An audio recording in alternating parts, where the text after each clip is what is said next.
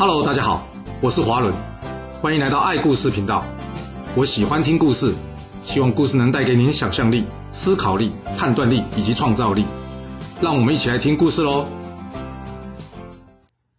上次说到的乐毅回信给这燕惠王啊，而信中好一句写道：“君子绝教不出二圣，忠臣去国不结其名啊。”啊，这不就是说燕惠王自己修养不行，度量太小，自己做错了不认，还怪我？那燕惠王收到这个回信，他会怎么处理呢？杀光乐毅的族人吗？并没有哦。这燕惠王气归气，但是还没有脑充血到想与乐毅为敌哦。毕竟乐毅的指责不是没有理由的，所以他不但没有杀了乐毅的家人，甚至呢，任命乐毅的儿子乐贤，也有人写是乐坚呐，为昌国君。这乐毅在知道这件事之后呢，知道燕惠王是真心认错了，所以他在接下来日子呢，时常往返燕赵两国之间，担任这两国的客卿呐、啊。最后病死在赵国，为这个呢，以贫穷弱小燕国啊，而差一点一举让齐国啊这条战国大船翻覆的传奇故事画下了句点了。而他这句“君子绝交不出二声”，也就是后来非常有名的谚语“君子绝交不出二言”的由来了。说真的，从赵灵王花了十二年。分五次蚕食中三国来看，其实赵武灵王的策略是比较可行的。你看这齐闵王啊，强归强，但是不管是对燕国还是宋国，只要他想要一次鲸吞啊，这结果跟下场通常都不好。那至于燕国这边，就不知道当初乐毅有没有建议燕昭王给齐国一个和谈条件，让齐国割地求和啊。当然，也有可能以当时燕国条件，就算齐国愿意割让土地啊，他们之后呢也敌不过齐国。这也说不定，所以呢，他们才没考虑这个选项。但不管怎么说，历史就是历史，无法从头来过啊。这里要附带一提，就是在齐燕火拼之后啊，这孟尝君田文又回到了他的齐国封地薛邑啊。而这齐襄王因为担心这田文的势力啊，所以呢，他仍旧对他非常礼遇啊，并没有追究他在魏国时候参与五国联军攻齐这事件呐、啊。而这孟尝君所在的薛邑啊，也就这样在各国诸侯中啊，保持中立，不属于任何国家，一直到他病逝啊。不过随着他的病逝，这齐魏两国趁着他的后人争夺家产的时候啊，将这薛邑给灭了，并将孟尝君所有族人全部诛杀，直接从这历史上给抹去了。这算是一个让人没有猜想到的插曲啊。那讲完了孟尝君，现在我们要回头继续来说说这齐国啊。我们先将时间再往前拨一点，回到这燕国包围齐国莒城以及即墨城之前啊，有没有觉得有点怪啊？这燕国攻齐一战一围围了五年，啊，难道其他各国都不说话吗？大家当然不会闲着啦，但当时已经快被打挂齐国根本无力处理这件事啊，只能请这能言善道的苏厉呢到赵国去帮忙劝一劝赵国啊。虽然经过苏厉的帮忙。短暂阻止了秦赵联军瓜分齐国啊，但这状况维持不久之后，赵国又派这将军廉颇去夺取这齐国的西阳啊。而在此同时呢，秦国则是出兵攻取了魏国的安城，并且兵临魏国首都大梁啊。由于魏国首都危急啊，魏昭王赶紧请这赵燕联军来协助啊，这才逼秦国撤退了。不过也因为这样，秦国跟赵国的关系也出现裂痕啊。秦昭王想，哎，你这赵国。是吃错什么药？先是不与我秦国共同出兵瓜分齐国，现在又出兵来协助魏国，你摆明是跟我对着做嘛！所以呢，他打算对着赵国用兵。不过就不知道当时的丞相魏冉有没有反对了，因为这历史上没有说，只知道后来魏冉被免除了丞相之位了，然后跑去赵国。而就在魏冉被免官的同时呢，秦国攻下赵国两座城池，算是正式撕破脸了。而赵国这边呢？虽然被秦国攻下两座城池啊，但是实力没有什么太大损伤。他们呢，只是出兵攻打魏国，并且决漳水淹这个魏国，造成了极大面积的水灾啊！哎，啊不是才出兵救魏国，怎么现在要打魏国了？这是战国了，反正每天都在打仗，乱得很呐、那之后呢，秦国再度出兵攻赵，取下十城，而这魏览则是返回秦国，再次出任相国啊。嚯，有没有给他有够乱？还没完呢。还要两年才会到田单复国，现在知道大家为什么没空去管乐毅包围齐国这件事了吧？那这两年还会发生什么事呢？别急，我们接着说。这魏冉再次回来秦国呢，当上丞相之后，这秦国原先决定呢，派出这司马错攻打楚国。哎，有没有听错？这秦楚不是已经联姻了吗？怎么没事又要打起来了呢？当然不会没事啦，一定是有事才会动刀动枪啊！啊，那是出了什么事啊？这话要从楚顷襄王这边说起啊。这楚顷襄王呢，整天在家闲闲没事啊。一天，他听说有一位善于使用轻巧弓箭，来设归巢大宴的人啊。哎，这让他有点兴趣喽。毕竟一直以来啊，这位用箭的高手啊，都是需要力量很大，能拉开弓箭的人啊。这人使用轻巧弓箭就能射得这么准，这是他之前没听说过的。所以呢，他想要见一见这个人。来到楚顷襄王的宫殿之后呢，这个人谦虚地向楚顷襄王说自己的本领只不过是雕虫小技，并不值得一提啊。他跟楚顷襄王说：“大王，你要学的应该不是射鸟，而是如何射下这天下诸侯啊。”接着，这人慷慨激昂、口沫横飞地向楚顷襄王说明，这楚国应该要如何射下天下各国。他从魏国。韩国再讲到齐国、赵燕，最后则是秦国，讲的好像是没有一国可以是楚国对手一样。而这楚顷襄王听着听着，他脑袋中也浮现出了一幅天下霸主的小蓝图。最后他想起了一件事，没错，他老爸楚怀王就是被这秦国搞得客死异乡的。人家说杀父之仇不共戴天，想想这伍子胥，他不过是一位大臣，他都想要报仇，而我可是楚王哎。楚国坐拥土地方圆五千里，上百万的士兵，上万辆的战车，我怎么可以忘了我的杀父之仇呢？所以他决定还有为父报仇，成就一番霸业。那该怎么做呢？当然就是跟秦国断交啊，然后派使者到各国，重启这合纵盟约啊。吼吼，他终于清醒了。当初这三閭大夫屈原啊，就劝他不要跟着秦国联姻，结果呢，被他流放。啊，那他要把屈原找回来吗？很可惜，并没有啊。那看来他应该还不是真正清醒，只是一时热血澎湃吧。要不然，至少应该把这被你冤枉的屈原给找回来吧。说句实话，这屈原实在是有够倒霉，遇上这两父子的。这儿子是这样，之前老爸也是这样。楚怀王当初啊，就是不听屈原的话，放了张仪。而这楚顷襄王也差不多，他也是不听屈原的话，跟这秦国联姻。这屈原多劝他两句啊，结果就被他流放了。不过也正因为这样，屈原可以接触到底层人民啊，才有机会完成他的千古绝唱《离骚》这部著名的作品啊。所以有的时候啊，真是塞翁失马焉知非福啊。那回来继续说这楚顷襄王啊，虽然他满腔热血想要重振楚国啊，但他好像没搞清楚现实环境哦。他想要跟秦国绝交，那至少也要等合纵有些眉目之后再进行，会不会比较好啊？这八字都还没一撇，你就跟秦国断交哦？那？不等于是告诉秦昭襄王，你想要修理他？啊，你觉得秦昭襄王是吃素的吗？他会坐在那里等你来攻打他，而完全不做任何反应吗？当然不会啦。秦昭襄王可是决定要先发制人啊，所以才会爆发刚刚说的司马错攻打楚国的事件啊。这司马错攻楚之后，秦国决定将这罪犯都迁都到这南阳郡啊，让他们充实人口，并且呢进行帮手。嗯。这招厉害，不像是吴越争霸时候，越国是直接将犯人当作炮灰，让他们阵前自杀。秦国至少是让犯人束手称词，虽然也有点炮灰的性质啊，但至少多了个戴罪立功的机会啊。而这些罪犯迁到南阳郡之后呢，接下来秦国改对赵国用兵了，啊。此战由在伊阙之战表现优异的白起领军啊，目标一样，设法摧毁赵国的有生战力啊。这白起领军之后，一路杀至这光狼城，斩杀赵军上万人。这一仗可说是动摇大地的一仗啊！这怎么说呢？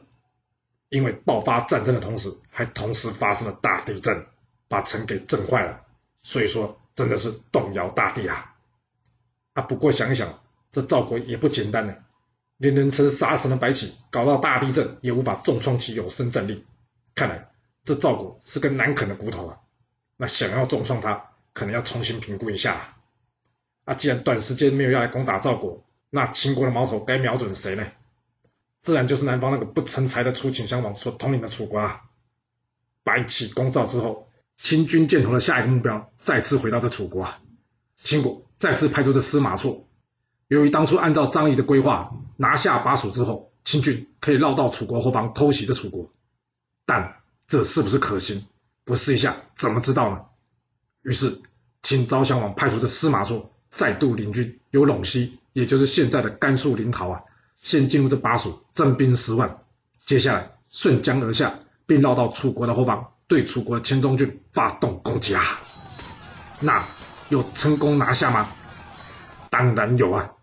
基本上，白起跟司马错这两人可以说是秦国战胜的保证书啊。只要两人肯亮出招牌，就等于是战胜的保证啊。同时，因为当时楚军几乎都是集结在秦楚交界之处，并没有多少士兵在防守后方，自然也不会是司马错大军的对手啊。就这样，楚秦襄王兵败求和，献出上庸以及汉水以北地区给这秦国。黔中之战，楚国不但失去了大片土地给秦国，而且失去了汉水以北之地，这更种下了日后白起将重创楚国的种子啊！那先打个岔，大约也就是在这秦楚赵三国大乱战的同一时间，田单的火牛阵也正在蹂躏燕国齐简大军啊！啊，既然齐燕都已经重伤，那秦国要攻打各国动作就不能慢下来。再接下来，秦昭襄王再次派出白起领兵攻打楚国。让这场几乎将楚国从强国神坛上击落的阉郢之战正式揭开序幕啦！有了前面司马错攻下黔中郡，取得汉水以北的基础，这让白起的攻楚之战一开始就有了一个很好的利基。不过，即使是这样，这占据了将近大半个天下楚国，并不是个能简单就能解决掉的对手啊！前面说过，打仗就是打国力啊！楚国幅员广大，换句话说，楚国整体国力并不低啊！人家说烂船也有三千钉啊，什么意思？就是一艘再没用的船了，拆掉它也能弄出一堆有用的钉子啊。也就是说，只要它够大，或是说曾经够强，现在即使是衰落了，但多多少少还是会有些战力或是有价值的。那这么说，白起还能使用他原先那一招，直接摧毁对方的有生战力吗？面对这庞然大物，这个想法恐怕不切实际吧？那白起该怎么做呢？白起领军之后，第一件事呢，就是评估一下双方的实力啊。白起得知楚国的城池啊，很多年都没有维护了。另外，楚国的领导人，也就是楚顷襄王这边，他是个什么样的人呢？只要看他连像屈原这样肯说实话、忠诚都敢跑，那用脚趾头也猜得出来，他会用什么样的人做大臣呢？没错，他专门任用一些佞臣小人，结果，就是搞得天怒人怨呐。那既然如此，白起判断。楚国居民的作战意愿一定不高，也就是他虽然无法一次摧毁楚国有生战力，但他仍然有非常高的机会给予楚国国力的一次重创。那要怎么重创呢？既然无法一口吞下楚国，这白起呢就将目标放在取得楚国最有价值的地方，也就是攻下楚国首都附近这块富饶的土地啊。若能顺利攻下，除了可以大大削减楚国的实力。更可以增强秦国在将来对抗楚国战役中的资源。决定好作战目标之后，公元前两百七十九年，白起率领着数万的秦军，正式沿汉水东下，为这场阉郢之战拉开序幕啦。出发前，白起告诉三军将士：此战若无法攻破楚国国都，那我们就不用回到秦国了。所以进入秦国之后，他立即下令，给我烧毁掉所有的船只。拆掉桥梁，自断后路，还要完全贯彻《孙子兵法》中所说的“陷之死地而后生”，也就是我们常常听到的“置之死地而后生”这句话。没错，他就是要让大家知道，此战除非战胜，凯旋归国，要不然楚国就将是我们长眠之地。嗯，有没有听起来有谁曾经用过同样一招？忘记了哈，忘记了，那就回去看看《春秋》第五十二集，秦国名将百里牧民。他可是这破釜沉舟的原创啊！白起这次算是改良版的，但这可不表示白起就比较弱哦。没错，白起可没天真到认为楚国会这么容易轻易的被他攻下来。一开始他就已经为了接下来可能的持久战做好了准备。既然要做持久战，那粮食一定是第一个要解决的问题啊！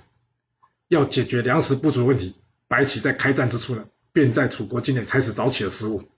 嗯，漂亮。完全贯彻《孙子兵法》中“阴阳于敌”的说法。嗯，不过好像想多了，因为这楚国全国上下居民基本上呢，根本没有什么人想替这昏君捍卫国土啊。所以这楚军节节败退，让这秦军呢快速取得这邓城，也就是现在的湖北江北市啊。之后，秦军长驱直入，抵达楚国别都鄢城。由于这鄢城啊离楚国国都郢都啊非常近，也一直被楚国视为重要的城池啊，所以楚国在此布下重兵，开始与秦军展开对峙啦。哦，看来是我想太少了，没想到这战争还真正进入了持久战呢。这双方僵持多日，白起眼看无法攻下鄢城，那该怎么办呢？这时候，事前的情报收集就发挥效果了。什么情报？一，楚国的城池很多很久都没有维修了，应该不够坚固。二，这鄢城附近有条蛮河，而这条河的流向呢，恰好刚好是朝着鄢城过去，所以白起下令大家给我筑起河堤，挖开水道，我要用这蛮河河水冲垮这个残破的鄢城。那他会成功吗？别忘了，他可是战国四大名将之一。不过这里要先打个岔，怎么吴起这么能打，却没有上榜啊？啊，八成是得罪儒家的人，还记得吗？他曾被儒家曾参逐出师门，若让他上榜，这对儒家恐怕不好交代吧？所以会不会是因为这个原因，吴起才没有登上战国名将之列呢？不过这只是我乱想的，搞不好人家吴起根本不在乎这个称号啊。那好啊，我们继续回来说这白起吧。没错。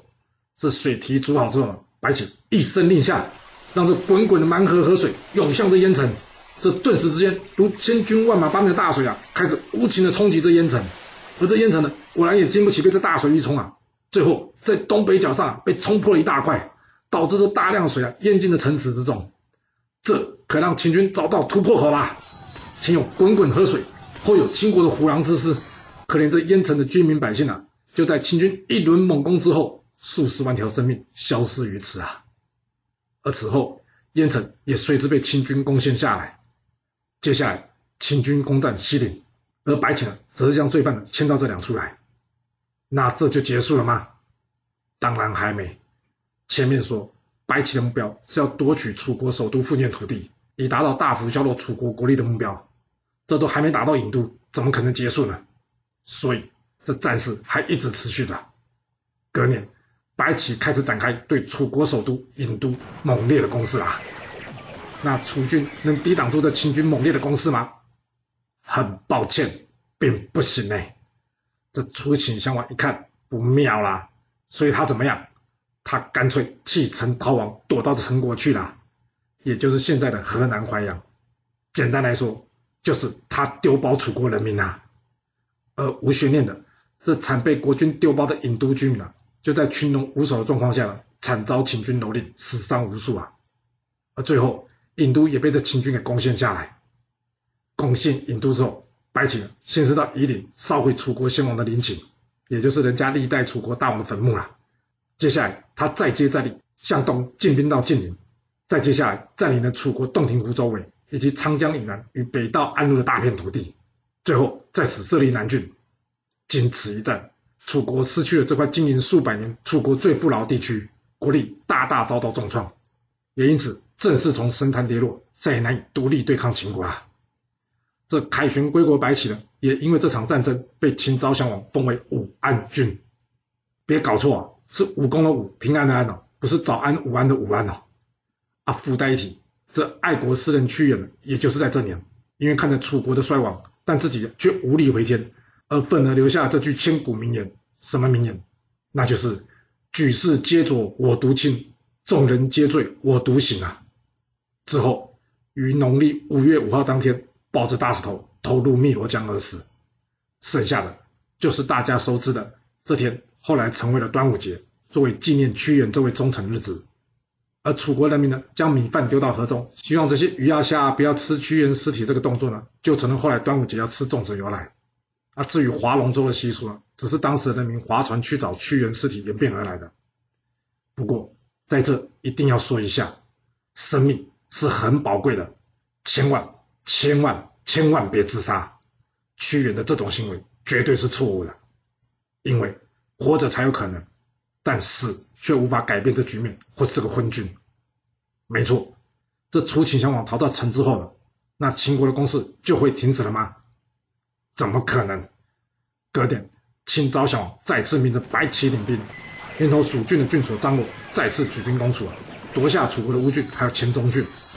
哎，讲错了吧？这黔中郡不是之前已经被司马错攻下了吗？对呀，我也觉得很奇怪。要不是这中间被楚国抢回去，那就应该是历史记错了。但是我实在找不到楚国有夺回去的记录，哎，只能说这战国历史实在是有够乱的。要不然怎么叫乱世？啊，那就先不管他了，反正就是秦中郡最后还是到秦国手中就对了。那照这样打下去，我看楚国就快玩完了。真的会这样吗？别忘了我们前面有说过，烂船也有三千钉，不是吗？这楚国虽然不行，但也总还能抽出些军队来吧？是的，就在白起夺下乌郡以及黔中郡的隔年，这楚顷襄王收拾楚国军队十余万人，对着江旁十五座城池呢，开始展开了夺回大作战啊！而此战呢，楚军终于一扫之前的阴霾了，成功夺回江旁十五城。之后在此设郡驻军，以阻挡秦军继续对楚国的攻势。哎，那白起怎么就不见了？因为白起被秦昭襄王调去去攻打魏国了，这是怎么回事啊？怎么楚国打着打着又换去打魏国了？这是因为魏昭王病薨啊！这秦国不趁着这魏安尼王位置还没坐稳这好时机，给他来个震撼教育还行。所以秦昭襄王调派的杀神白起，让他去魏国，给这位新任的国君好好的上一课！白起不辱使命了，成功攻下魏国两座城池。秦昭襄王看，嗯，好，这样就好了。